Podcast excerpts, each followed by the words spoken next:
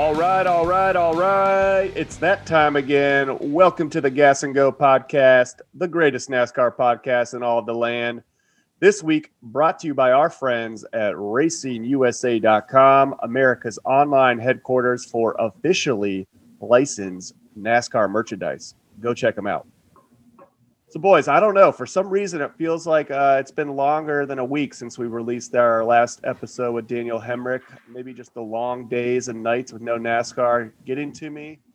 But maybe that's also why I'm so excited for this episode. It's the first of our 2021 season preview episodes. And this week, joining the boys is our boy, Nate Ryan from NBC Sports. So if you're a gas and go diehard, an OG, been there from the beginning. You'll remember that Nate joined us way back when on just our fifth episode. So, our second guest ever is making his second appearance on the podcast. We haven't scared him off yet. We also haven't scared off anyone from the regular Gas and Go crew. And the whole team is back in the house to help preview the 2021 season. So, like I said, we've got Nate joining us. Stage one will be with Nate. We've got NASCAR news in stage two. And then in stage three, the boys will lay out some bold NASCAR predictions. So that should be fun. So without further ado, let's bring in the crew. That rhymed, and I did not mean it to. Ooh, one more. All right. And we always start with the guy that fuels us up, our gas man, Papa Bear Dave. Dave, give yes, me, sir. Give me the race in 2021 you're most looking forward to? With the exception of Daytona, which is extremely top of mind right now, I'm going Richmond in April for a variety of reasons. Uh, I've said on here before, it's my favorite track. Uh, we got our boy Corey LaJoie breaking out that Schluter fire paint scheme in Richmond. And I'm cautiously optimistic that maybe some of the crew could get down there and check out a race in person. Uh, so I'm circling Richmond in April on the calendar, and and let's do it. For selfish reasons, but that's okay. I, I like where your head's at. Hopefully, we can get down there uh, and take in the sights and sounds of NASCAR in person again. Uh, that would be very nice. All right, let's get into our next Gas and Go crew member here, and that's our analytics guru, Ryan, aka Rhino. Rhino, I know you've been really into the new tracks on the schedule this year. So, which one are you most looking forward to? No doubt, no surprise. It's Circuit of the Americas is at the very top of my list. I even have a hotel reservation in Austin to prove it. Vaccine withstanding. It'll be really cool to see the stock cars out there, the same track that the F1 cars take. I will be absolutely insufferable that week, guaranteed. You'll not want to hear from me. I, I might go just to get some Texas. You're not. You're not invited. You're not invited. I'm not going with you. I'm we have borders on Texas I'm a Texan. We know who to let in and who not to let in. Ryan's a Texan all of a sudden. All right. I was born in Dallas. Everyone knows that. The Gas and Go Nation knows that. Ryan is a Texan. All right. Guaranteed. All right. Well, let's well a Virginian, our... a Virginian first. Sorry, a Virginian first, then a Texan. Sorry. Let's move on from our cowboy over and bring in the five greatest jackmen of all time: Dylan, Dylan, Dylan, Dylan, and Dylan. Okay, Dale. Here's your question: Give me the new driver or driver on a new team you're most interested in watching this year? Yeah, I think the easy answers, right, are Kyle Larson and Bubba Wallace, but I'm not going to go with either of those. They've been talked about enough. I'm going to go with our guy, though, Corey LaJoie. I'm excited to see him running that seven car, see what he can do out there, especially in Daytona. So I'm going to be rooting for him a lot. Cool. Love it. Love it. All right, next up is our eyes in the sky, spotter cons. Cons, get out your magic eight ball here.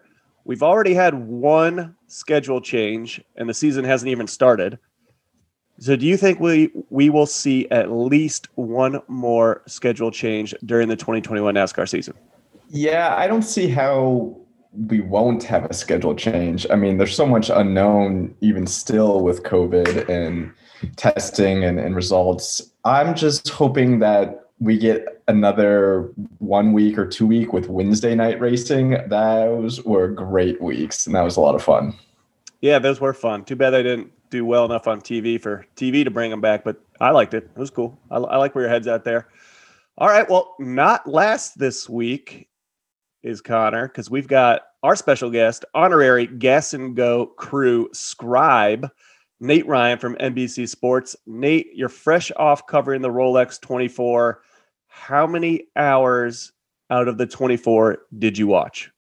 Uh, I'm kind of a wuss. I, I didn't make all 24. Uh, I went to bed at uh, midnight on Saturday and uh, got up at around 6 a.m. Sunday and watched a little bit. I probably got to the track like at nine. So I guess what probably 15 fully immersed hours of the Rolex 24, maybe almost 16, but certainly uh, certainly not the full race as some have attempted to do unwisely. I think.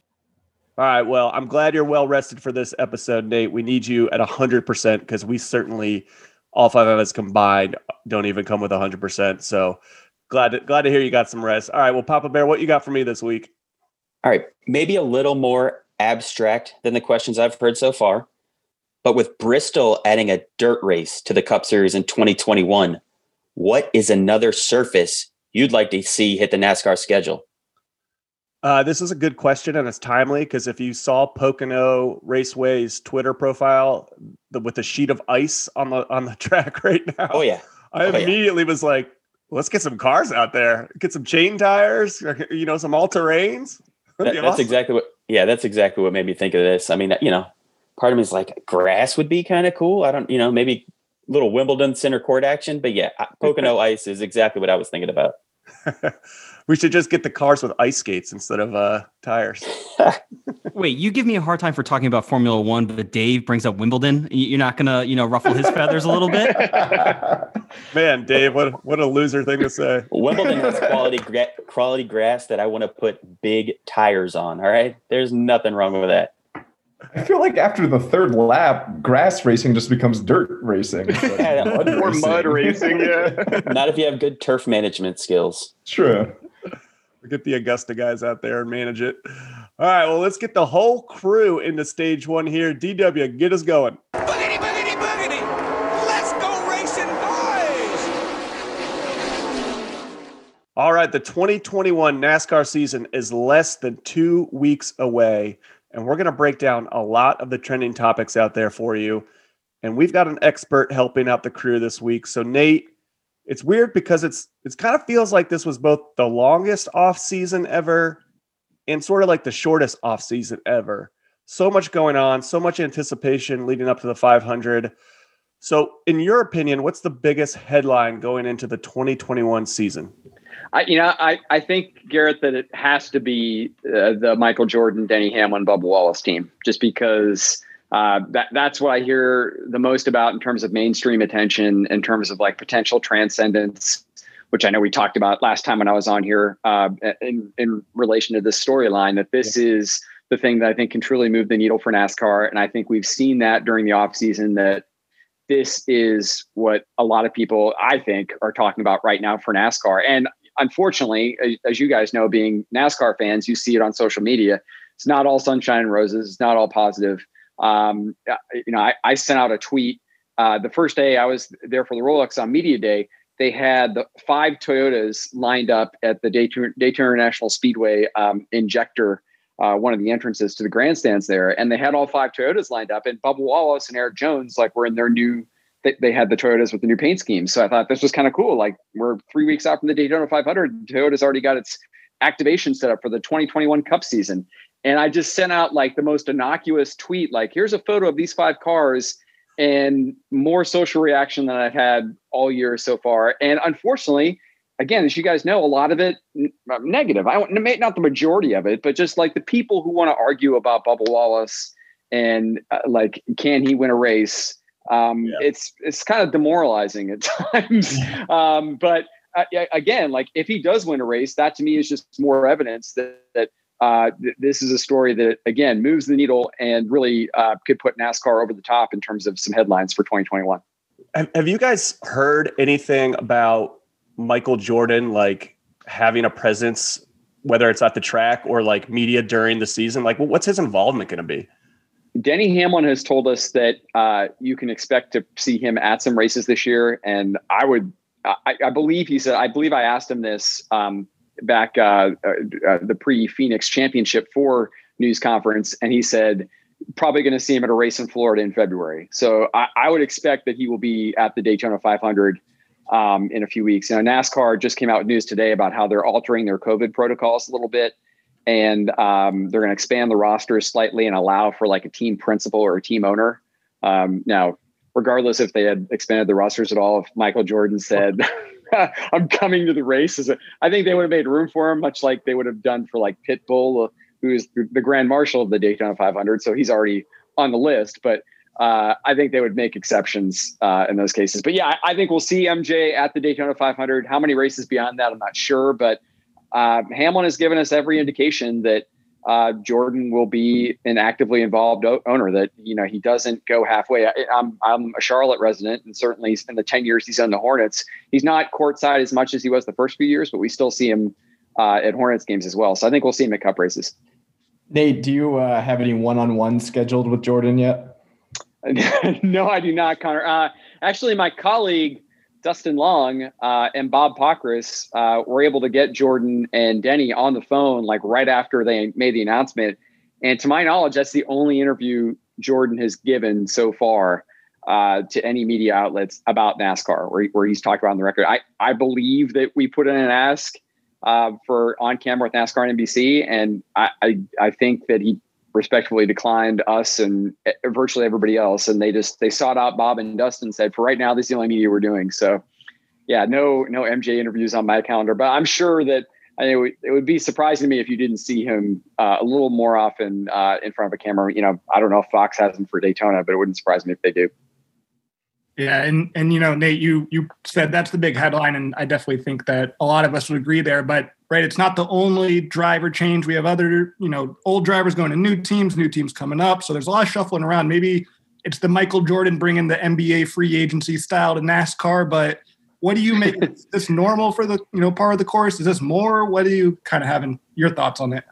Uh, it it feels Dylan as if like um, there's more of it uh, on an annual basis than there used to be. Uh, you know, when I started covering NASCAR full time in 2002, um, driver contracts and free agency were a thing, but contracts seemed to be handled differently in that era, where uh, they were almost like paper tigers uh, in some ways. That uh, you know, guys would sign them. You know, Rich Bickle would sign like a three-year deal to drive the 10 10 345 call car or something like that and like two months later he'd be fired and um, it doesn't seem like that happens nearly as much anymore. Now it seems like as NASCAR has kind of grown and uh, you know maybe become a little bit more mainstream, and you know maybe it's the effect of like charter systems and and like the business team model changing and the way sponsors have gotten more involved, but just feels a lot more structured in terms of the way driver contracts are done and the way drivers and teams are held to them the way they didn't used to be. So uh, there, there's just this increasing focus I think on the terms of the driver contracts and who is up every year. And it, you know, silly season has been a term that has been around. I mean, it was the, the original name of the Jayski silly season side. It's, it's been around for more than a quarter century, probably longer, but it feels like a, a perennial storyline now more than ever. And after last year, when we all said, oh, this is going to be one of the biggest potential driver free agent movement markets we've ever seen it, uh, it feels like this year could be just as big. And even though we had news today, as I'm speaking to you guys, that um, Joe Gibbs Racing extended Denny Hamlin, uh, you know, Gibbs still has Martin Truex Jr. to sign, and Brad Keselowski, who we all kind of played parlor games about last year about, you know, where's he going to go? You know, how much can he leverage out of Penske or Hendrick? And he ends up signing a one year deal. So he's just, he's back in the same place he was in 2020 just coming off a much better season. Um, but he's he's back in the same situation with Penske where we don't know if he'll be there beyond this season. So um, yeah, it's it's interesting. Like I don't know how the focus or why the focus has changed a little bit, but uh, it does seem as if this has become a bigger annual story, and uh, it seems like every year there are a lot of drivers who could switch seats. Do you do you ever see trades coming between teams? Uh, that's a good question, Connor. You know, I, I don't know if it would be possible in the current model, but like you, you hear that, you hear about like how can NASCAR sort of be applied in a way to uh, the way other sports do it. Uh, you know, Premier League soccer being a great example. You know, people talk a lot about you know could they ever do relegation, um, where if you don't perform to a certain level in Cup, you get knocked down the Xfinity Series, or vice versa, you can get moved up. Um, that might be more plausible than than having like trades. I, I guess like th- there have been a couple of instances where, where teams have had de facto trades where um, I believe it was John Andretti and Jeremy Mayfield essentially like got traded between a couple of teams in like the mid 90s. Um, but yeah, it doesn't happen nearly as much. And um, I, I, you know, I guess it's just it's it's so different um, from other sports where you know you have positional players and you can kind of trade between different positions. Obviously, it's it's t- it would be tough to trade a driver for like a pit crew or a crew chief or a lead engineer, right? So I guess that probably complicates it. You're just talking about uh, Keselowski there, but among the Ford guys, like Blaney's locked up long term, Logano's locked up long term, Harvick's big, uh, Briscoe and Cindric are coming through. Where do you think Keselowski ends up in 2022? And are, are we kind of just forgetting about him? Is he kind of underrated now at this point? It's a great question, Ryan. I, I don't have a good feel. Um, I can tell you, like a year ago, it certainly didn't seem like he'd be back at Penske this year, um, especially given the way Penske did that uh, crew swap and Brad Keselowski ended up with the only crew chief that hadn't won a championship of that trio. Th- that to me almost felt like it was sending a message. Um, and I think it was perceived that way um, by a lot of people. And if you if you go back and look at what Brad Keselowski said toward the end of last season, really from midway midway on last season, when he started to have the, the success with Jeremy Bullins as new crew chief, and they won races, and he reestablished his championship form, he basically said, "I needed a kick in the butt." Um, and it was probably that crew chief change that did it. And where it might have looked initially as if like, hey, this is a sign that Brad Keselowski might be on the way out. I think it ended up being a, a, way to reinvigorate him and keep him at the team another year. But again, he's sort of in the same situation. Aside from he seems like in a much better place professionally, personally. Personally, was a good place last year, but professionally, he seems in a much better place uh, this year than last. But I, I don't know. Um, I, I just, I, I it's hard to look at it, especially when you know that um, Austin Cindric is lurking um, there, and you know he's moving into the the Wood Brothers car um, that DiBenedetto will have for 21. Um, but uh, there's just uh, th- there could be so much in play there, and um, it, it, would it would be really hard for me to lay odds on where Keselowski goes after this season until it starts and we have a general feel of what he's saying and how he's doing and um, you know where the team is. But again, like a year ago, I, I probably would have said better than 50-50 he doesn't come back.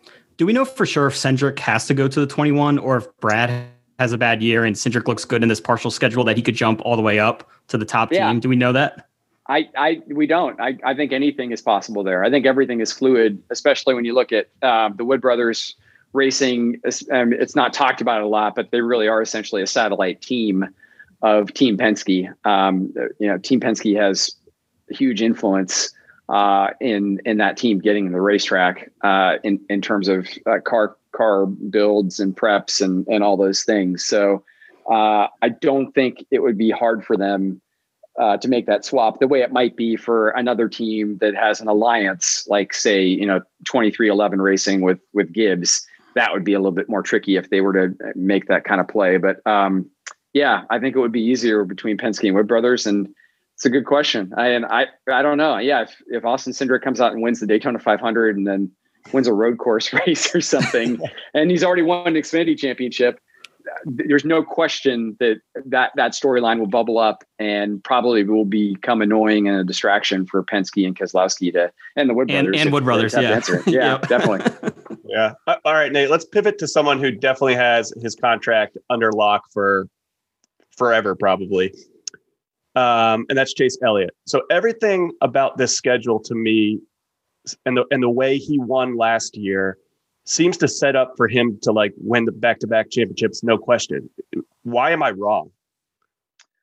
Uh, I mean, it's it's a fair point, Garrett. And you know, I I think that I would probably make the counterpoint of uh, you can look at Kyle Busch's 2020 season and say that that's a good reason why you can't just preemptively declare Chase Elliott the the 2021 champion. Even though you're right that the way the schedule has been rejiggered lays out really really well for him. I mean, seven road course races for a guy who's won four straight road courses. so it's it's hard to look at that and not like say, well, Chase Elliott's going to enter the playoffs with some huge, massive bulge um, over everybody else, the way Truex did a few years ago. But uh, there's not as many road courses in the playoffs, so he he could win a lot in the regular season, but he he still wouldn't have those automatic transfers in the playoffs. So that's that's one thing. But again, if you go back and look at Kyle Busch a year ago, and uh, he won that 19 championship, and then coming into the 20 season, I think everybody looked at Joe Gibbs Racing and said, "This is a team that dominated in 2019." Uh, nothing has changed. The car is staying the same. At the time, next gen was supposed to come out this year, so uh, it wasn't wasn't going to be a lot of money spent on research and development and competition that people expected with the uh, the current Gen Six car. And then Kyle Busch and just came out and fell flat on his face. And and Gibbs as a whole, I mean, Ham- Hamlin had a good year, but I mean, Jones didn't win, and Truex only won once. So um, that would be, I guess, my argument is that even when it think it seems like things stay static in NASCAR, and you just expect, oh, there'll just be a transference of guy was really good this year, not much is changing, or things are even getting more beneficial in some ways. He'll be fine the next season. Uh, I don't think you can necessarily do the transitive property of like one plus one equals two. Could you also liken it similar to like maybe even Kevin Harvick last year? who just dominated the regular season, and then playoff times come, and right, like once you hit the playoffs, kind of anything can happen, really. Yeah, uh, that's absolutely true, Dylan. Like I, I thought that um, you know Harvick was a great example of why you can't put too much stock on the regular season because the playoffs uh, tend to hinge on races and tracks that aren't in the regular season. So, you know, where Harvick, what he won at Michigan, he won at Pocono, um, he won at like the so-called uh, 550 horsepower tracks. But the the key to the championship was the 750 tracks, the the the Martinsvilles, the Phoenixes, where uh, Chase Elliott and Hendrick obviously found another gear in the playoffs, and the Penske cars were really good at those tracks during the regular season. So uh, again, even though Harvick dominated the regular season and, and, went through it with that huge points bulge, and that kind of carried him, it still wasn't enough to get him to the championship round, which is just astounding when you think about how good he was in the regular season. But yeah, Harvick is a great example of uh, where you, you can't. I, I, NASCAR and just racing in general, but NASCAR in particular, I think is a real hard sport to to like be predictive with and just say, well, just be all these things just happen, so it's going to play out this way. I think you can do that with the NBA or the NFL or Major League Baseball, but there's a there's an aspect of NASCAR with the way the rules and the competition are dynamic and setups change every week. And the tracks, the playing field obviously is different every week. Um, that it makes it a, a much more variable and, and difficult to predict.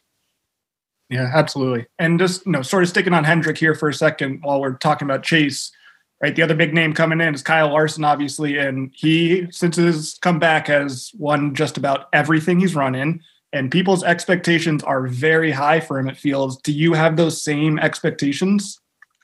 You know, I I think that he is going to win multiple races. Um, I, I, just I have a feeling, even though he was out of the car for a year, uh, the season that he had dirt racing last year was phenomenal. Uh, obviously, he went through some really, really difficult personal stuff with losing his ride in NASCAR and going through the sensitivity training to um, get his uh, indefinite suspension lifted. Uh, you know, huge PR nightmare for him. Uh, but the, the, times I've spoken to him or, or, seen him do media availability since Hendrick signed him last October, he seems to be uh, in a pretty good place and seems to be sort of he's definitely appreciative of his opportunity and to have this second chance that he didn't know if he was going to get. And I think like part of the reason he found himself in the place that he did, and maybe the knock on him, and I wrote about this last year, was that I think he was rushed a little bit. I know that's kind of ridiculous to say because um, he won on races for Ganassi, and he, and he didn't really wasn't a, a, quite a championship contender, but he was a playoff contender. Um, so, you know, usually when I talk about drivers who are rushed the cup, you say, oh, it's because it's like a Casey Atwood. They, they wash out or after a year or two and, and don't win. Uh, in Larson's case, I think he just could have used a, a couple more years of seasoning um, to kind of handle um, the, the big picture nature of NASCAR. And I think this year away has given him that. And that he, he's obviously lost nothing in terms of talent.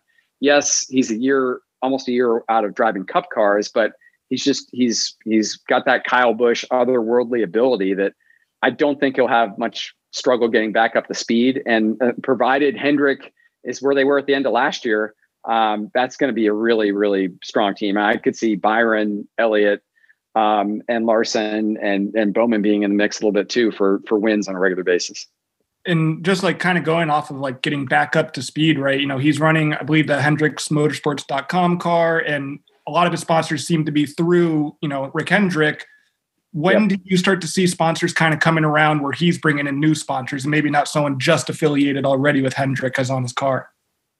If he has a really really good season and makes the playoffs goes deep uh, doesn't have any sort of controversies uh, I, I think that sponsors will return quickly because uh, because uh, because of him but also because of, of rick hendrick.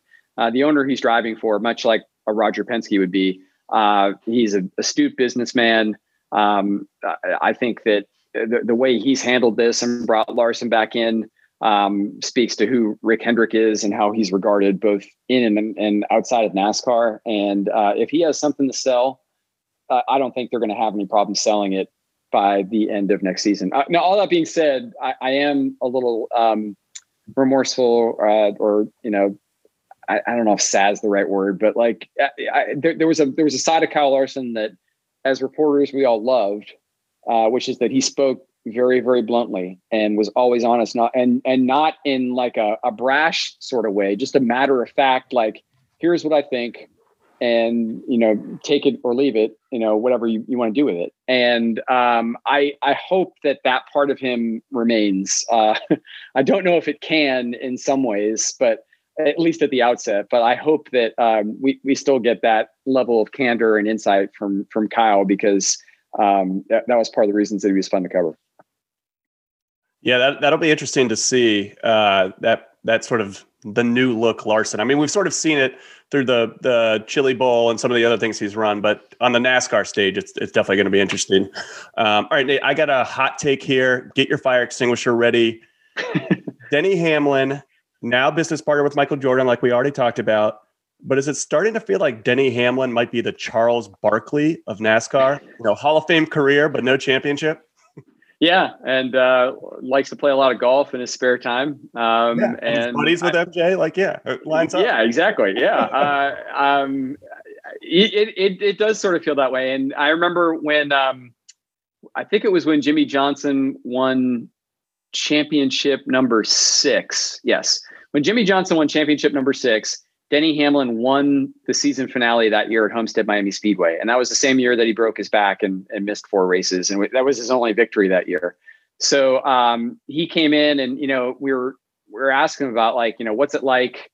You haven't won a championship yet. In 2000, and at this point, he's been close now four or five times, but this was three years removed from 2010, where uh, he, he'll say it. I mean, he essentially choked the the championship away when J- Jimmie won his fifth. It was like, you know, how do you how do you deal with that, Denny? How do you process that? And he's like, well, this is life in the Jimmie Johnson era, and he he compared it to Michael Jordan, I believe, and he might have thrown out Barkley's name or like some of those names. I mean, there there are definitely parallels there where uh, Ewing, Barkley.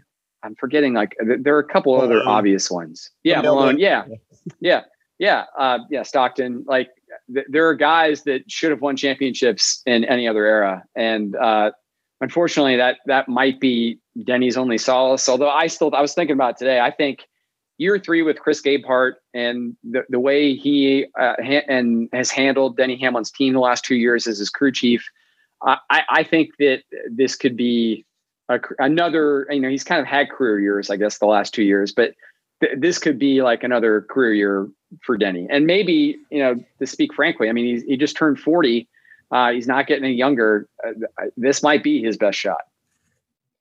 Well, ju- jumping back into a, a guy that has won championships and, and retouching in with Kyle Busch, do you see him having a new crew chief um, make his issues from last year resolved? Do you see him winning more races, being going farther in the playoffs?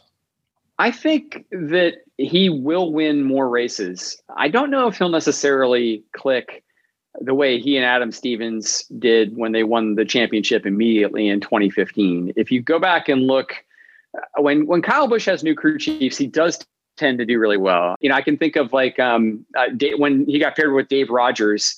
Um, I, I think they were good, but not great. And um, I, you know, I don't know a lot about Ben Beshore, like and uh, again, like a lot of us didn't know a lot about Adam Stevens um, before he came up to the Cup Series. So you know, maybe he'll he'll be Stevens like. Um, but I, I don't know. I, I don't have the sense that like it'll just be like some magic uh, elixir that will will bring Kyle immediately back to championship level. I, I feel like the problems were much more deeply rooted for Kyle, um, not just last year, but the last couple of years beyond just the crew chief. It was trying to fall in love, make himself like the rules. Um, he, there was no secret he hated the 550 package when it first came out. I think last year he had learned to deal with it, and then it was all these other things that just sort of it was it was the lack of practice and the no qualifying. I think the lack of practice I think hurt Kyle more than anybody else last year. Um, how much will he be able to adapt to that this year? Uh, that I think is going to be the big, the bigger question, and more so the crew chief. And I think he can back, get back to championship level. Like he, he might not do it this year, but uh, like he, he could do it two years from now. Like Kyle Busch is too good to not overcome. I, I think he obstacles. I think he likes challenges the way Jimmie Johnson, the way Chase Elliott, and those types of drivers are and do. But I don't think just switching crew chiefs is, is necessarily going to going to fix everything that sort of plagued him last year. Well, That's, we know uh, Ben Beshore is a Virginia Tech graduate, so we're we're all rooting for him here. But uh, Hokies, yeah. I'm disappointed in your answer there, Nate. I had Kyle Busch as one of my like dark horses to win, win it all this year, so I'm gonna have to do some re- rethinking here and scratch. well, that's off. crazy. You're thinking he's he's a dark horse. I guess that says it all right there, right? Yeah, I guess that's right. so sticking with the Toyota camp, uh, who do you think is gonna have the better season next year? Christopher Bell moving up to the big Gibbs team, or Bubba Wallace on the new 23XI uh, ride? Man, that is uh, that is a great um, what would they call that prop bet in Vegas? It, it would be um, tight. It would be close. Yeah, um, it would be really. That's really really hard one to, to pick. Uh, I I'd probably say Bell, just because he's in the mothership. He's in Joe Gibbs Racing, and he's already been in the situation that Bubba Wallace was in last year when Bell ran the the Leavine family racing car and learned that life as an affiliate alliance team can often be really, really fraught with not very good situations. Uh, all that being said, Bell turned it around the last few years, and he could have won tech the last few races. He he could have won Texas, um, and he he certainly seemed to find his stride during the playoffs. So uh, I like Bell's chances probably of being a playoff contender and a winner, and I think that there probably will be like new team blues for um for Bubba Wallace in in the first year with 23XI racing. I think they could make the playoffs if everything goes right, and I think there are, that alliance and partnership should be better than the Leavine family racing Gibbs arrangement, which you know by all accounts didn't seem to, to work out all that great. So um, I could see Bubba winning. Uh, but if you if you put me to the test and said like who's going to win, who's going to have the better season, Bell or Wallace, I'd probably pick Bell. So you think the 23XI affiliation will be closer to like what uh, the mattress one had the uh, with the 78 Furniture Rex? Yeah, yeah, Furniture yeah. Row will be closer to that than I, what it was for LFR. I think that's absolutely it, and that is uh, when Toyota Racing executives did a news conference uh, last November to, to uh, announcing uh, that it was going to be a Toyota team. That was exactly the example they brought up right away because somebody said, "Well, you know." The, the alliances don't really work that well when we look around the NASCAR garage. And immediately they were like, well, actually, we won um, the championship in 2017 with Joe Gibbs Racing supplying this affiliate team for Row Racing. And that, that team also made the, the championship round the next year. So uh, that's going to be the model. That, that's going to be the template that they, they try to, I think, hit.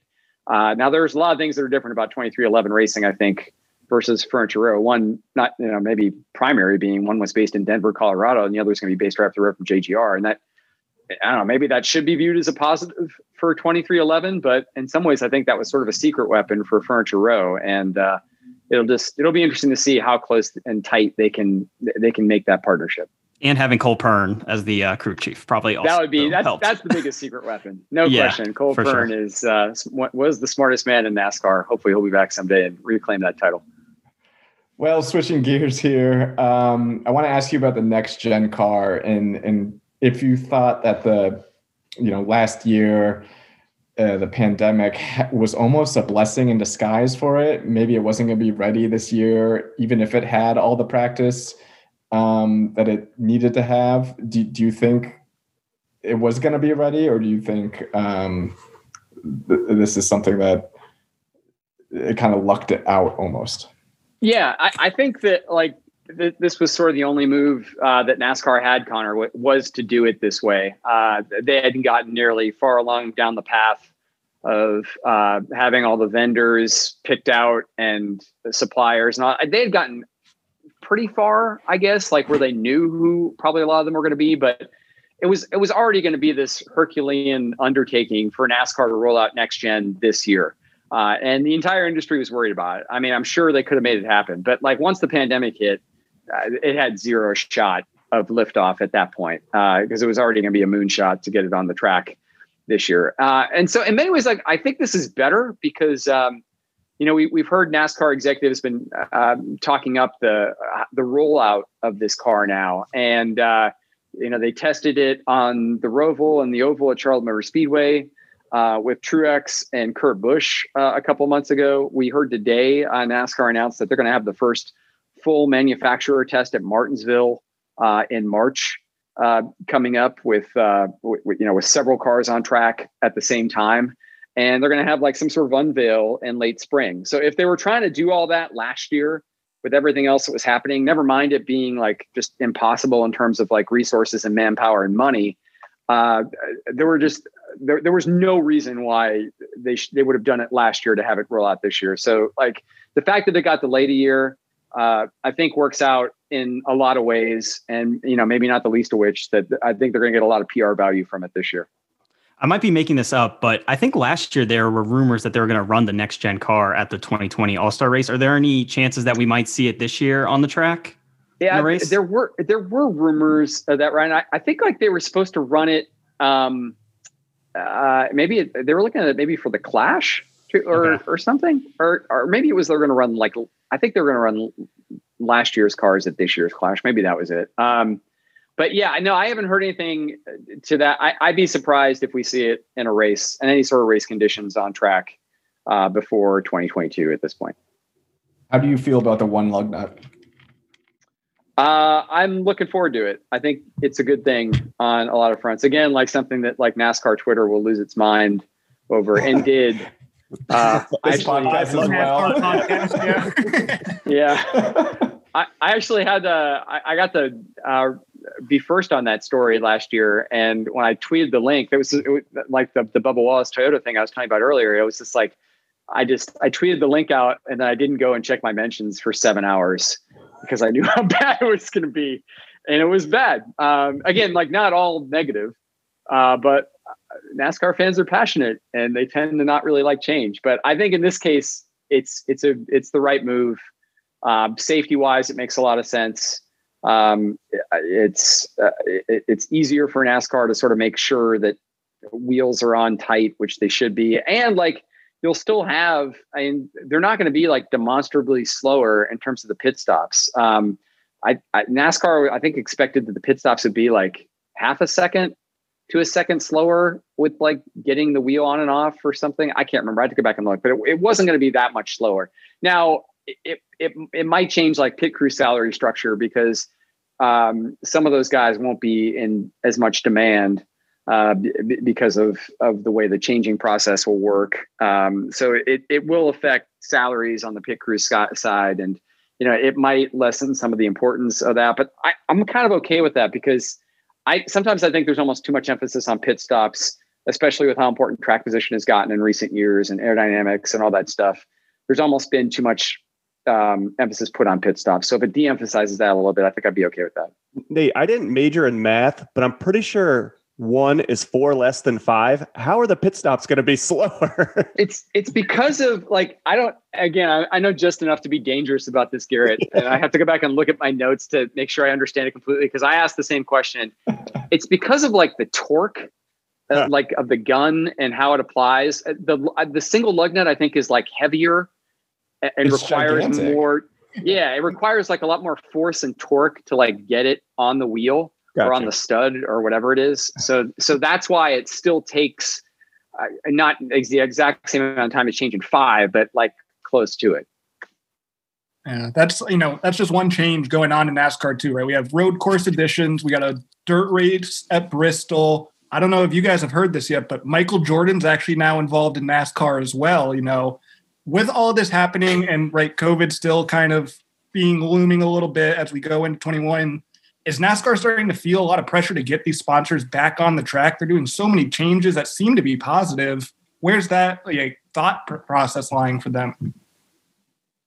Yeah, I, I think you're going to see a lot of that in 21. Um, yeah, because th- there was grumbling toward the end of last season from sponsors about hospitality and how do we get VIPs in. And I don't know if this played a role, but uh, in IndyCar and IMSA, uh, there was a little more leeway for allowing VIP guests in the garage than there was in NASCAR, oddly enough. So I, I think there may have been um, some note swapping there going on in corporate America where uh, IndyCar sponsors like the Indy 500, they might have said, Hey, we got to have this many people here.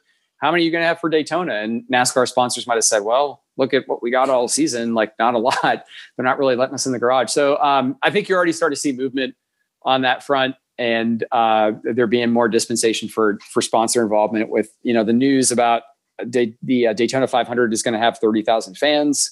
And I was uh, there, as you guys mentioned, for the Rolex 24 last week. And uh, I don't, they didn't, they were really, really cautious. They didn't want to say how many fans they had. I would guess at least 10 to 15,000. And they had sponsor displays in the infield. Uh, they allowed like Cadillac to put up its big thing. And the, the, Corvette corral where they have all these fans come and park their Corvettes that was there. And they had it, it was thinner than past years but they had presence. And um, if they're gonna have 30,000 people at Daytona uh, I think you'll probably see some of that and and they'll try to do more of that to make sponsors happy. So last year we got the choose cone in the middle of the 2020 season. Do you envision any uh, mid-season changes this year that you want to go out on a limb and predict? Um I, you know I can't I, I, I would think that with with seven road course races, um, and with several of them at new venues, and with there being so many new venues on the 2021 schedule, I mean, going back to your guys' original question, like, what's the biggest story? I mean, there's probably a strong argument to be made that it's the the way the schedule has been overhauled, and when there's that much schedule overhaul, um, there's going to be a lot of unknowns uh, and probably a lot of things that we're not going to be able to anticipate. So uh, I don't know if we'll see restart procedures altered the way we did last year uh, in the middle of the year with with the the choose uh, the, the, the the choose rule, but um, I, am sure we could see like week to week thing. Like I don't think we'll see practice and qualifying come back like en masse or something like that, but you could see little tweaks week to week, and I think a lot of it could be centered on the new venues and you guys at NBC did a much better job than uh, Fox did with the choose and actually actually showing it, which they didn't even show at all during the All Star race with Fox. So I'm looking forward to what Fox has in store uh, for how they're going to do it or what they're going to copy off of you guys. I, I, appreciate that, Ryan. I mean, I, I try not to like you know get into that. I mean, we don't certainly want to disparage our uh, our broadcast partners, as we say, but and it was completely new um, when Fox was dealing with it at the All Star race. But I agree with you. I'm biased, but I thought we did an excellent job of like just laying out like with the mug shots and showing like this yeah. guy went left, this guy went right. It, it, it was easy to follow. Hopefully, I, will say it for you. Don't worry. You, you guys had it right. Yep. All right, Nate, starting to just wind down a little bit here. We're not getting you out of here without giving some predictions. Can you give me a final four and a champion that you have in your head? Oh man, I haven't even done um, my prediction for NBCSports.com slash NASCAR, Dylan. So this is hard. Uh, I, I, yeah, put me on the spot. Um, I picked last year. I picked Denny Hamlin to win the championship, and I think I had three of the final four. Um, I'll go. I, will go final four of uh, Chase Elliott, um, Denny Hamlin, um, Joey Logano, and um, Kyle Larson. Ooh. Ooh all right, little, little wow. mix up there. That's wow. completely off the top of my head, so don't hold me to that, or or do if you have me back in November again. We've already printed it for it. paper, so it's yeah. It's, it's yeah. Tweet that out immediately. When yeah. your predictions go out next week, they better not be different than this. All right. Well, Nate, uh, we talk a lot about food on our podcast. So, this is one really important question I want to ask you. What track has the best uh, media spread or spread for the media? Well, I hate to disappoint you, but I don't eat any of the track food and haven't since uh, probably about 2005. you, do you bring your own food? I bring my own food. I've become uh, more health conscious in my older age. Good to know. And nice. As, Good for you. My, my wife has uh, turned turned us on to meal planning uh, over the past year, so I try to be even more vigilant about that. But um, Man, I, I feel like I should give you an answer though. no, your answer was perfect. Pre two thousand five, Nate. What, what was it before two thousand five?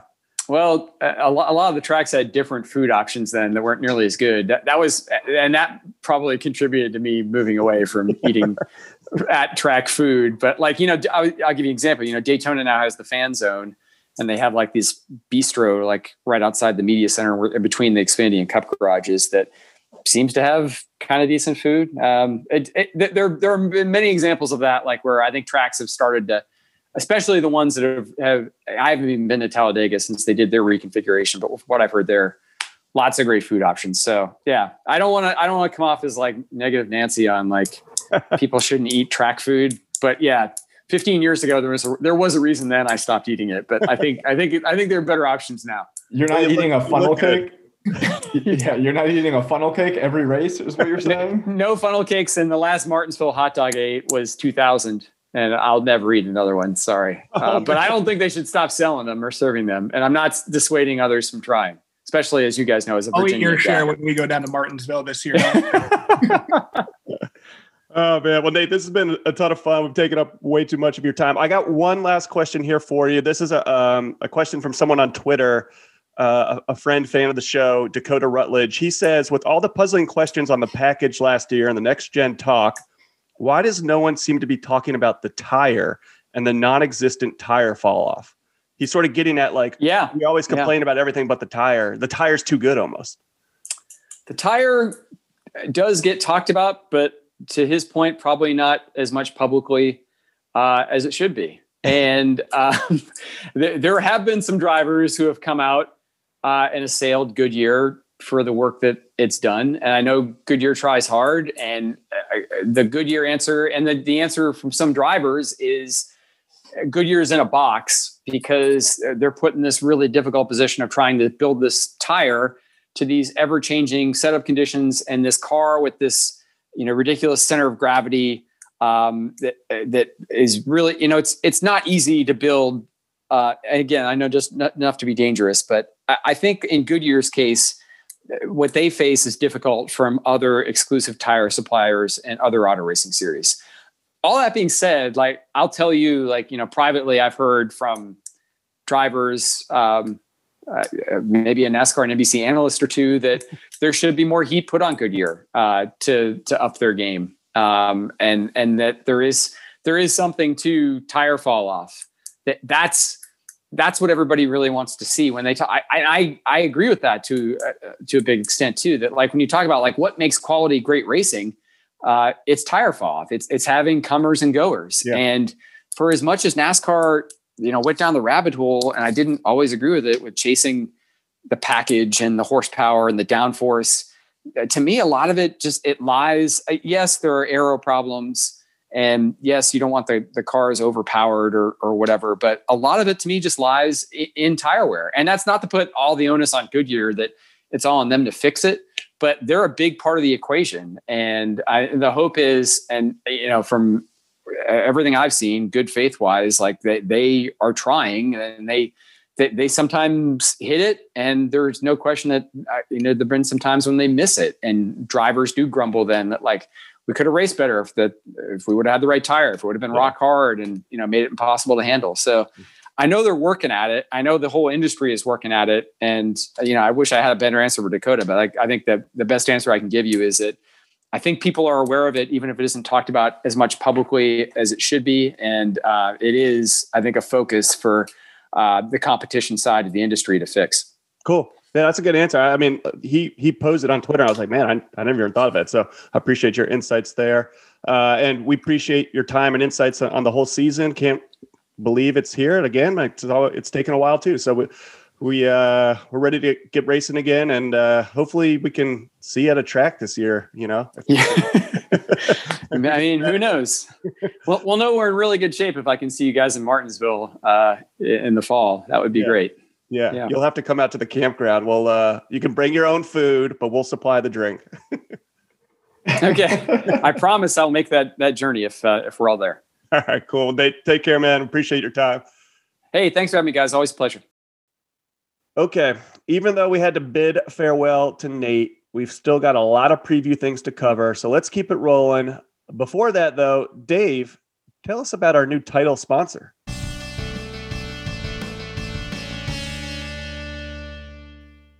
Yeah, Garrett, thanks. I'm excited to. And now many of our listeners are familiar with our presenting sponsor, RacingUSA.com. But for those of you who aren't, I want to introduce them to you. Racing USA has been selling NASCAR drivers diecasts, apparel, hats, helmets, and novelties on the internet for more than 20 years. Their response to the Dale Earnhardt tragedy in 2001 received national media attention, including feature stories on the Associated Press, USA Today, and CNN.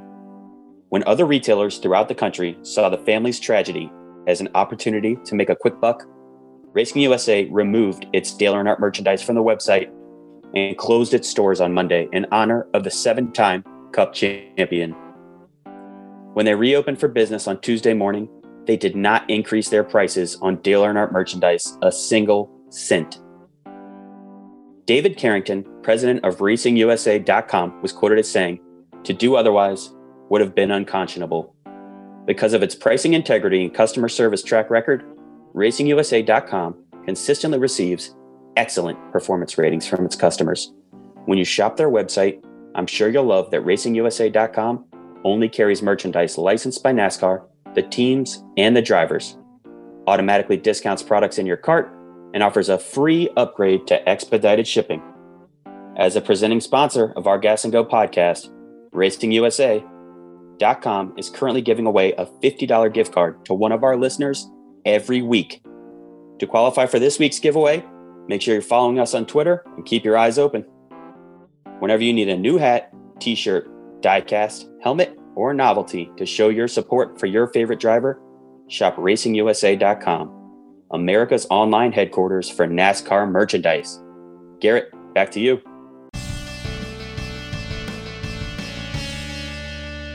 All right, thanks, Dave. Definitely go check out racingusa.com. I saw the other day they had a Chase Elliott Hooters koozie for like three bucks. You can't beat that. Okay, well, let's get caught up to speed on the latest news in NASCAR with the Gas and Go news correspondent, Rhino. Over to you.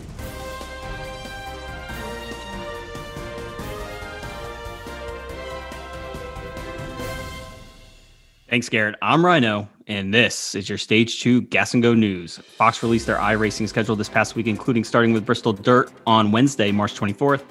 Dylan, I have you on record saying that you are excited about iRacing. Is Bristol Dirt Race a good place to start? I guess so. It's weird that they're starting on the dirt race, but I mean, I'm going to be watching either way, so I'm still excited. The winter of Pitbull continues with NASCAR announcing that Mr. Worldwide will be the Grand Marshal of the Daytona 500. Connor, as the G&G Pitbull expert, give me your take on this news. I love it. I know a lot of people see Pitbull kind of as goofy and a joke, but I'm a huge fan. I think this is great for him. I think it's great for the sport. I'm just excited for him to, instead of saying drivers start your engines, conductores start your engines. Well said. The first free agent, Domino, has fallen. Joe Gibbs Racing extends agreement with Denny Hamlin and FedEx. I guess this puts any rumor of Denny sliding over to 23XI to bed for now. Dave, is it comforting to know that Denny Gibbs and FedEx are all sticking together? It makes me feel good. I, I don't know if it's comforting. I don't know that I feel any sort of way about it, but I think it was the right move. Uh, maybe it's comforting to Denny. I'm glad he doesn't need new PJs to go to bed tonight. More bank news Money Lion renews partnership with Penske, including sponsoring Brad at the Busch Clash. Garrett, you are my go to bank guy. Break this down for us. Uh, don't know M- Money Lion. If it's like Food Lion, I'm going to give it an average rating. Okay. The prestigious Rolex 24 took place at Daytona this past weekend with Wayne Taylor Racing winning the overall title after holding off Chip Ganassi's car after they had a late tire puncture. Dylan, I saw you tweeting about the race, but did you watch any of the race? I did. I probably watched, honestly, about between two to three total hours, which is more than I thought. And let me tell you, I had zero idea what was going on for any of it. That was confusing. It was fun, but it was wild. General Motors announced that they want to end production of all gasoline powered cars by 2035. Connor, does this mean we won't have NASCAR and more importantly, the Gas and Go podcast in 2035? And does that worry you? if the Gas and Go podcast is still going on in 2035, I'll be ecstatic. And I also think that, like what Dylan and I were saying, let's get some electric cars out there and let them go fast. Ty Dillon and Ty Gibbs will be driving select races for Joe Gibbs Racing number 54 car.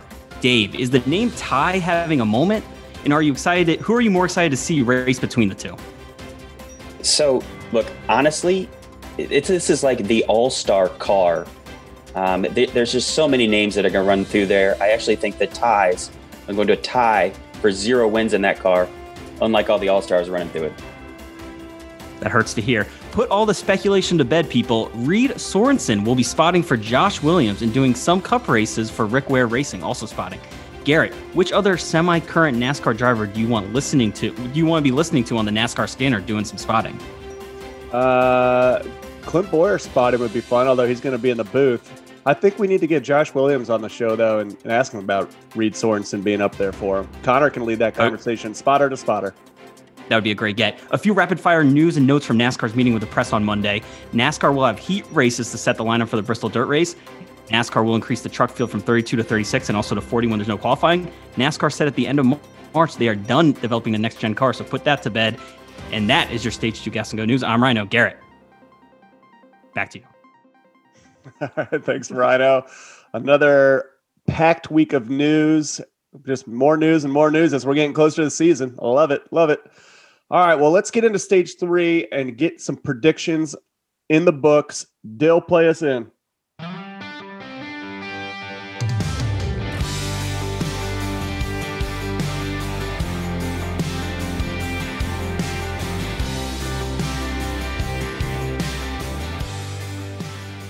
Okay, stage three this week. We're not doing paint schemes. Just going to give you our predictions for the 2021 season. So each crew member is going to have one bold prediction, and I typed that out in bold font, so you know it's going to be bold.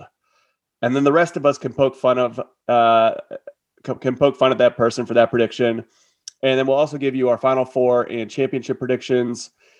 Talk about our Twitter results and do an Xfinity and Truck Series champion as well. So let's get into it.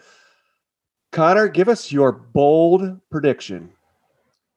Okay, this is going to be quite bold, but I have one, two, three, four, five, six first time winners in the Cup Series. And I'm going to list them off Bubba, Matty D, Corey LaJoie, Tyler Reddick, Chase Briscoe, and here's the extra bold Mr. Wreck-'em Ross Chastain will get his first win in 2021. Wow. Wow. Did I count two first win parties that we'll also be attending with that bold prediction? it's there's gonna be a lot of parties this year. I'm looking forward to it. That's the key to Connor's prediction right there. Our social calendar is filling up if Cons is right. What about Daniel Suarez? He's not on your list?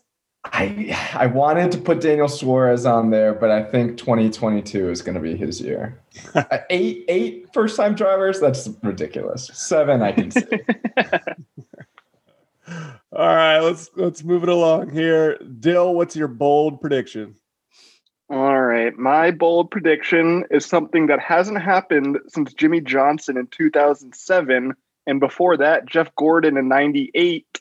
But with seven road races on the schedule this year, I don't see how it doesn't come true.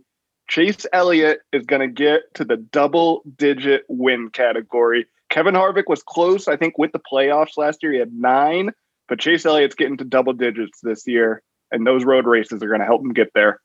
Wow. That's bold, man. That's gonna. I think uh, our listeners are gonna like that, though. Consider they seem to all be Chase Elliott fans, but that's pretty good. Ten wins for Chase.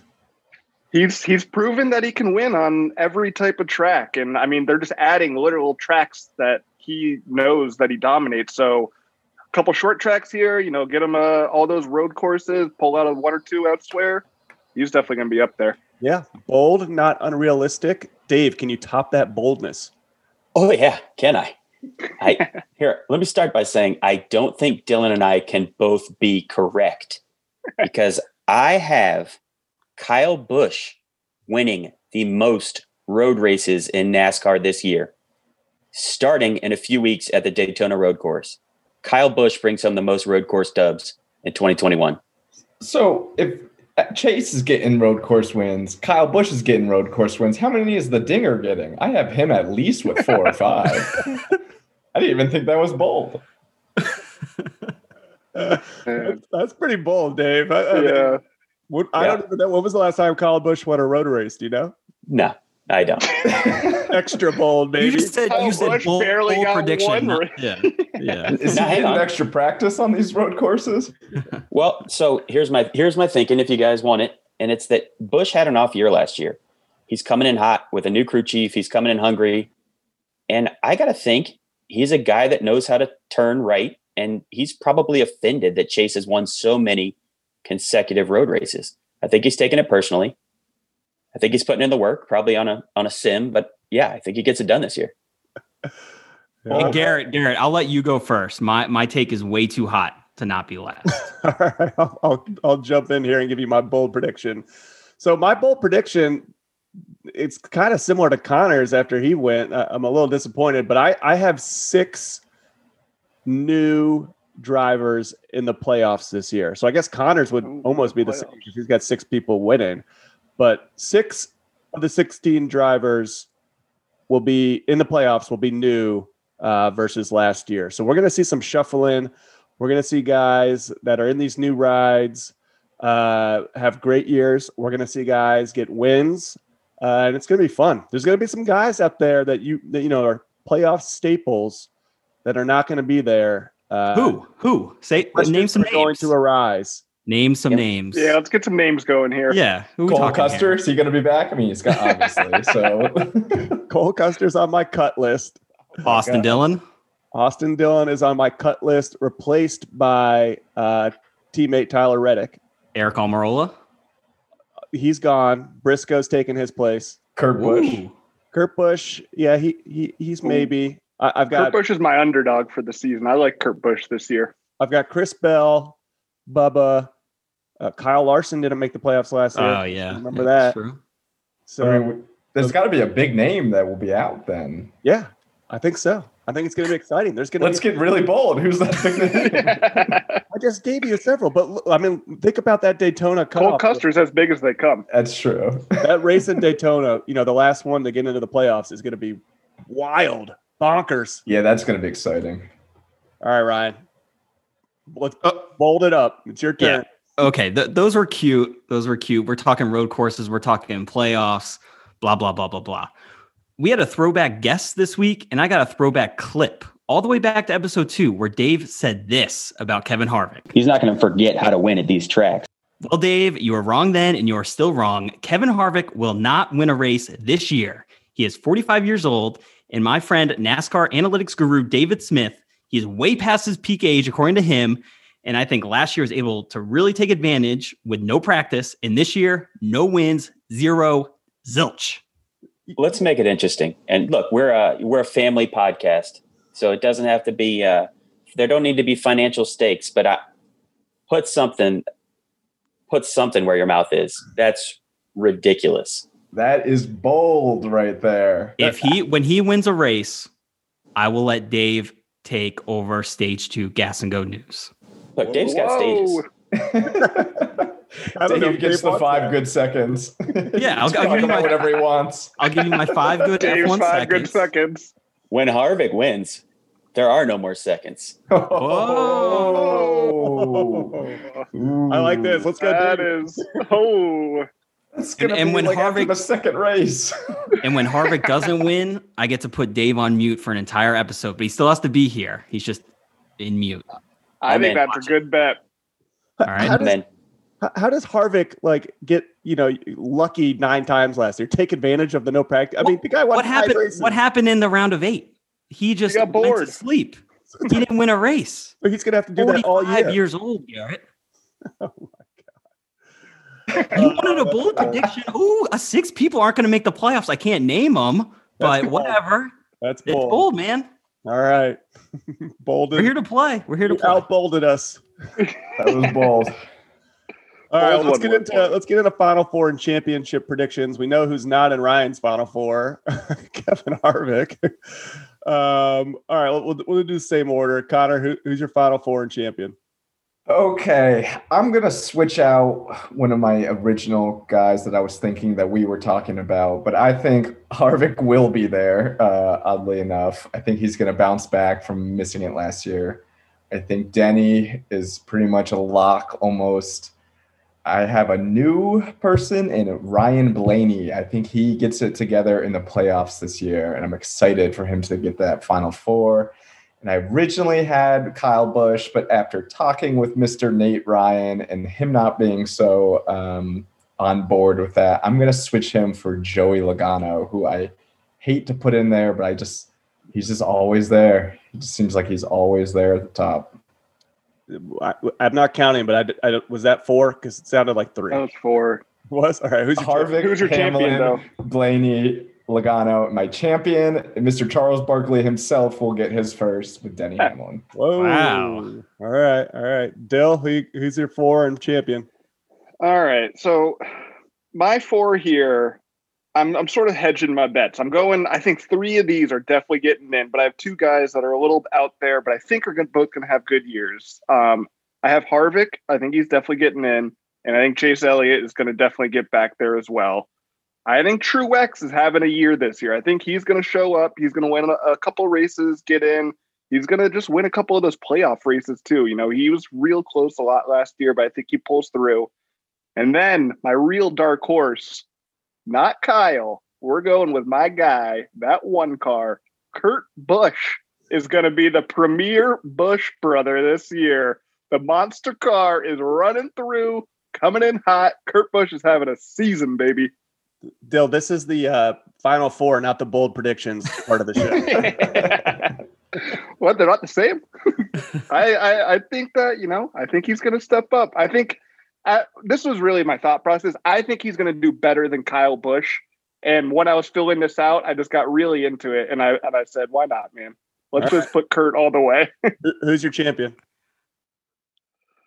I think Harvick wins it. I think I think it's an upset too. I think Chase Elliott's going to be the favorite for most of the season, but I think Harvick's a little upset after last year. I think he's going to be even more upset after hearing Ryan just talk some straight blasphemy. He's going to take that personally. He's not on the 23XI team, but he's going to take it personally. I think he, he's going to have a, a year here and, and end up pulling it out at the end. Cool. All right, Dave. I got nothing bold in this final four. Um, I'll just go go by the numbers here. I got Kevin Harvick, Chase Elliott, Kyle Larson, and Denny Hamlin. Okay. Who, who's holding the trophy? I got back to back Chase Elliott championships. I just I think his confidence is through the roof right now. I think even though Kyle Busch wins more road courses, Chase Elliott still brings home the big trophy. Mm, all right, all right. Okay, I'll go here. Uh, I've got Chase Elliott. I've got Kyle Busch. I, you know, contrary to what Nate told us, I, I still think he's going to have a good year. I got Kevin Harvick rebounding. You know, I, I think he's not happy about how that last season ended after such a great season. I think he's coming back. And I've got the most underappreciated driver in NASCAR. I'm not even like a big fan of his, but just he seems to have been forgotten about. And, and we talked with Nate about this a little bit, but Brad Keselowski is coming back. I mean, remember, he was in the Final Four last year, too. The guy won three races. He's won at least three races for the last four years. He's a champion. He's just a good driver. I, I just don't think people really think about him when they talk about playoffs and good drivers anymore for some weird reason. And he seems to be in like somehow the same contract situation as Matty D, who's never won a race. It's like, what are we doing here? But all right, that's my Brad Keselowski tangent. Um, and I got Chase Elliott back to back because I just with this schedule, uh, I just until it doesn't happen, that it, it's going to happen. So that that's who I got. Ryan, I'm sure you're going to have something ridiculous. Well, So. real quick before Ryan, did you did you consider the fact that Chase Elliott or that Brad Keselowski's driving a Keystone car this year, Keystone Light? that was taken into consideration during this. That's a good point. Keystone Light is the Keystone Light of beers, but uh, it's It's only, only like one race. It's only one race of Okay. 36. I mean, Only one race. All right, Ryan. All right. Give us your So my final four. I also I also have Brad Keselowski in there. He's the king of the 750 horsepower. He'll win in New Hampshire twice, I'm sure. I got Kyle Larson in there as well. He's going to be mad. He's going to be mean. He's not going to say it to the media, but he'll be mean on the inside. Chase Elliott again. They basically Chase Elliott scheduled this up for him. They're letting him walk into the final four basically. And then give me Kyle Busch. When you put a Virginia Tech engineer on the top of the uh, pit box, I'm feeling that. And I got Mr. Brad Keselowski winning it all. He should have won it all last year. Like I said, he's the king of the 750 horsepower. He's going to win it at Phoenix. I'll be celebrating there with him. We'll get cactuses in our arm, and I can't wait. And I think it's cacti. I, I take that back. uh, that was spoken like a true Virginia Tech engineer right there. Nice, nice picks. Uh, Yes. I, I wish we had coordinated before. Like I'm sure our, our listeners have noticed, we don't do a lot of that before. But we could have we could have tag team our Brad Keselowski uh, underappreciated love. So I, I think he's go- he's perfectly appreciated. And Ryan went one step for, uh, further and gave him the whole Yeah. trophy. It was like, yeah, oh, and Keselowski's Keselowski's going to win it all. So, he should have won it all last year, and he's and he's a free agent next year, so he's gonna have to show out if he wants to end Oh, up at contract at one year. those top That's a good teams. point. Yep. What does that mean? He should have won it all last year. Am I the only He was watched the Phoenix top race? 750 horsepower guy out there. He should have won. Did he you watch the Phoenix? race, Dave. But uh, Yeah, I- I'm- Chase Elliott. You, you missed that part. Yeah. there were some wonky things going on with Chase Elliott. I won't get into him here, but some things were going on. But congrats to Chase Elliott. He won last year. Didn't count because of COVID, but I like how we all had different Final Fours um, coming in here. We all had a little dark horse. This was, uh, I was happy. None of us picked the same. Yeah, there's some parity. Dave and I both got Chase, but you know, Does anyone but Ryan not have Harvick in the final four? that's correct. That Hey, tracks. but, but Brian was the only one who didn't have him last year. I, I can't cut a promo against Harvick earlier and then go ahead and walk him into my final four. That that just wouldn't make sense to the listeners. that is true. He Right, can still okay, get to the Consistency. Final Four without winning. That's, Right. That's as technically consistent as possible. as Dill being a drum guy. not again, not again. Exactly. Ryan is very consistent. I've never been a drum guy. well, Ryan, speaking of please. Ryan, Ryan, speaking of Kevin Harvick, uh, give us the results from the Twitter submissions because I think those might go against what you think as well. Yeah, we put it out to our listeners uh, to fill out their final form. We had great uh, reaction, so thank you for that. They had Kevin Harvick was their number one guy. They don't know what they're talking about. Chase Elliott, then Kyle Busch, and then Denny Hamlin. That's your Well, final I'm four. shocked that our listeners had Harvick over Chase Elliott. Like the one thing I know about our listeners is that all of them are like Chase Elliott guys. and they didn't Everyone's a have Chase Elliott top. guy. But still, he wasn't top guy. What was the percentage, Ryan? How how many? What was? What did Harvick get percentage wise to be the top? Uh, Kevin Harvick, Kevin Harvick was at 33%, and then Chase was at 28, and then Kyle and Denny were at nine. Wow. Okay. Not bad. All right. Well, yeah, we we appreciate everyone. Uh, Oh, taking whoa. Sorry. Say that again. I, I was looking at the championship picks. That made no sense.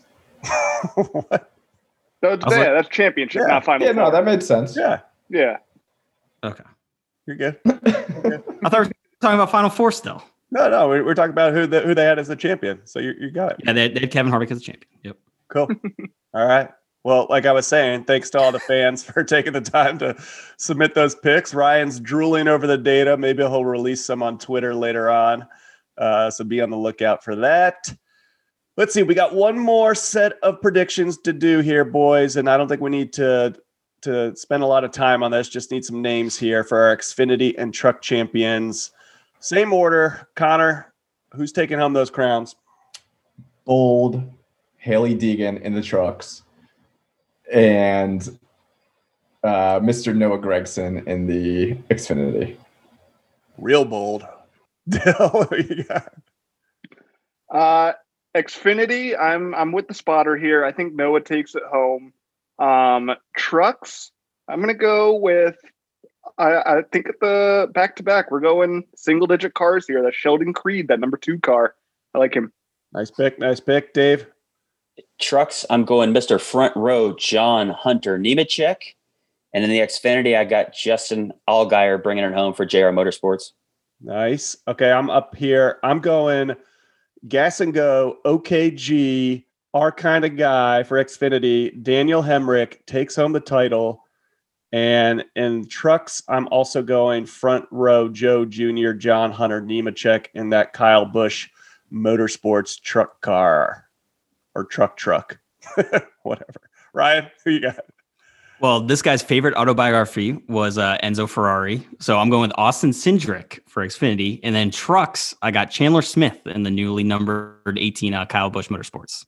Okay. All right. Well, we got some good parity there. That'll be fun to watch this season. And we've had a lot of those Xfinity guys on on the show, so can't wait to track them.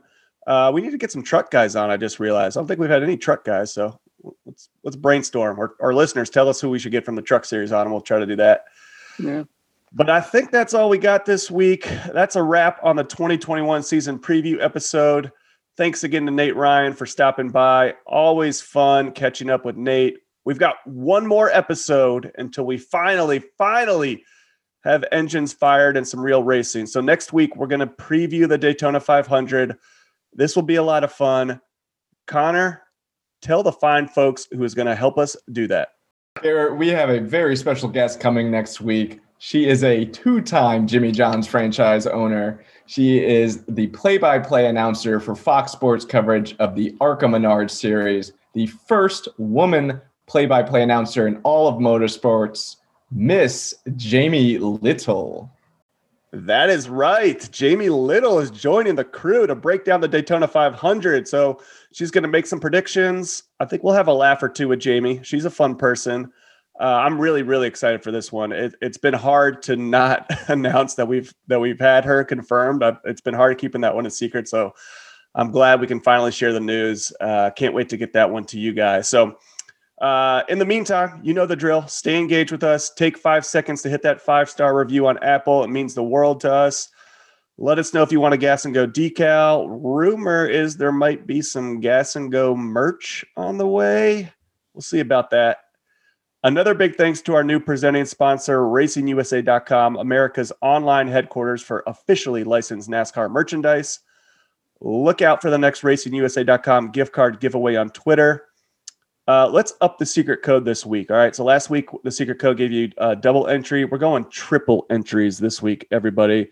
So just reply to the giveaway tweet with the number three. You can write out three or just put three, and we will read you loud and clear and give you three entries into the giveaway. All right. That was a that was a breathful. now that we got all that out of the way, thanks for listening. And as always, keep on grinding out there, and we'll keep on grinding alongside of you, and we'll see you next week.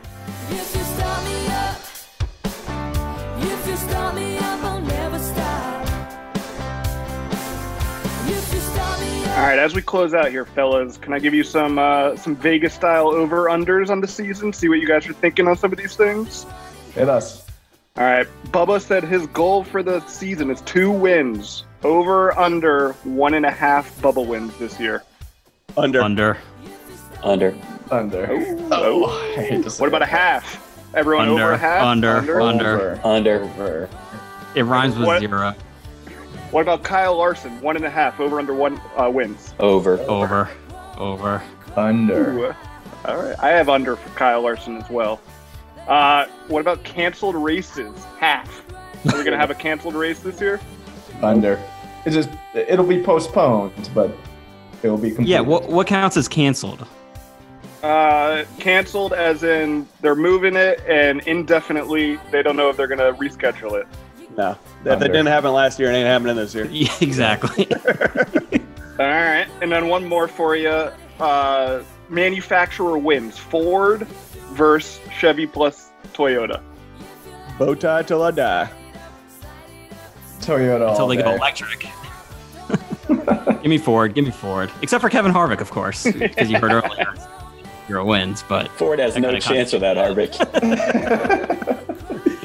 what do you mean? We have Eric Almirola, we have Chase Briscoe, we have uh Ryan really wants to Custer? repeat myself. What about 0.5 wins for the Custer, the Colonel? Yeah, we didn't mention the Oh. Colonel at all in our season. Over, baby.